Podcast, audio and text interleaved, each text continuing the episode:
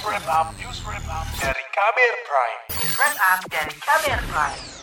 Wabah penyakit mulut dan kuku PMK pada ternak kini mewabah di 220 kabupaten kota di 20 provinsi di Indonesia.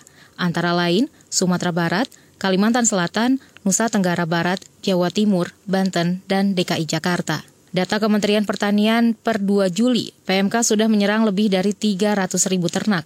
Dari jumlah itu, lebih dari 100 ribu ekor sembuh, sekira 2.600-an dipotong bersyarat dan 1.800 ekor lebih mati. Kondisi tersebut membuat para peternak sapi dan kerbau berduka. Banyak hewan ternak yang terinfeksi penyakit mulut dan kuku atau PMK. Sekjen DPP Perhimpunan Peternak Sapi dan Kerbau Indonesia, PPSKI Rohadi Tawal, jadi menurut saya bertambah hari bertambah terus dan bahkan sudah mungkin akan agak sulit dikendalikan kalau tidak ada tindakan nyata real dari pemerintah dalam bentuk vaksinasi maupun kegiatan-kegiatan ganti mengganti ternak dengan biaya penggantian karena akhirnya mereka menjual murah dan dipotong di RPH dan RPH itu sangat penuh dan ini kekhawatiran kita adalah sudah mulai terdampak ke mana-mana.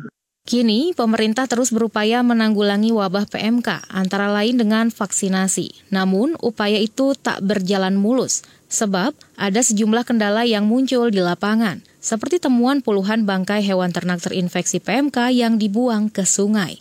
Kejadian tersebut terjadi di Jawa Tengah hingga Jawa Timur. Masalah yang muncul di lapangan yakni adanya penolakan dari sejumlah peternak yang tidak ingin hewannya divaksin PMK. Beberapa peternak khawatir hewan ternak akan mudah terjangkit PMK setelah divaksin. Merebaknya wabah PMK juga membuat para petani sapi mengeluhkan sulitnya menjual dan mendistribusikan ternak di tengah wabah penyakit mulut dan kuku.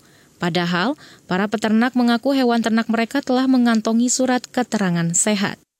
Walaupun memang dengan SKKH yang ada, itu mungkin secara uh, resmi ternak kami sehat, akan tetapi uh, setiap kota atau setiap tempat mempunyai kebijakan pribadi yang sifatnya di situ adalah dilarang masuk untuk ternak dari daerah lain dan dilarang keluar ternak dari daerah tersebut.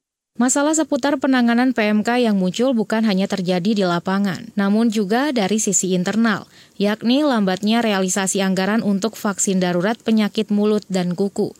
Tahap pertama sebanyak 2,2 juta dosis yang masih dalam proses pencairan. Sekretaris Kementerian Pertanian Kasdi Subagiono mengatakan, pemerintah menggelontorkan anggaran triliunan rupiah untuk penanganan PMK. Jadi 4,4,6 eh, ini sebenarnya sudah disetujui juga di di uh, rapat internal dengan Bapak Presiden. Nah, yang saya maksudkan tadi review itu untuk mendetailkan Bapak, untuk mendetailkan rincian daripada kegiatan-kegiatan yang mana yang oleh evaluasi DJA nanti dianggap kurang atau bahkan dianggap lebih itu ber bergeser setelah itu. Kasdi menambahkan, anggaran itu sudah dibahas di Kemenko Perekonomian dan telah disetujui bersama keperuntukannya antara lain untuk pengadaan lebih dari 43 juta dosis vaksin PMK. Sementara sisanya dialokasikan untuk pengadaan vitamin, obat-obatan, serta rantai dingin untuk kebutuhan distribusi vaksinasi. Upaya lain yang dilakukan pemerintah ialah menyemprot kandang dengan desinfektan, pembatasan mobilitas ternak. Menteri Pertanian Syahrul Yasim Limpo menegaskan penanganan berbagai permasalahan di lapangan terus dilakukan. Perintah Bapak Presiden sama kami di Kementan dan yang lain, gugus tugas yang lain adalah all out bantu para pemerintah daerah, provinsi, dan kabupaten, khususnya para peternak, agar menghadapi PMK ini bisa kita kendalikan dengan cepat. Sementara itu, Ombudsman menduga terdapat kelalaian dan pengabaian kewajiban hukum terkait pengendalian dan penanggulangan penyakit hewan. Anggota Ombudsman RI YK Hendra Fatika merinci pihak bertanggung jawab ialah Menteri Pertanian Syahrul Yasin Limpo, pejabat otoritas veteriner terkait dan kepala daerah terkait. Akibat dugaan kelalaian itu, peternak merugi hingga 254 miliar rupiah.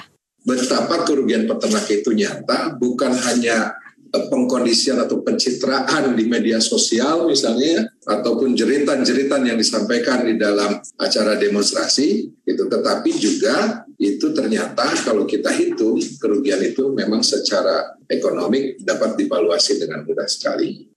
Demikian laporan khas KBR yang disusun Reski Novianto, saya Dwi Renjani. Kamu baru saja mendengarkan news wrap up dari KBR Prime. Dengarkan KBRPrime.id, podcast for curious mind.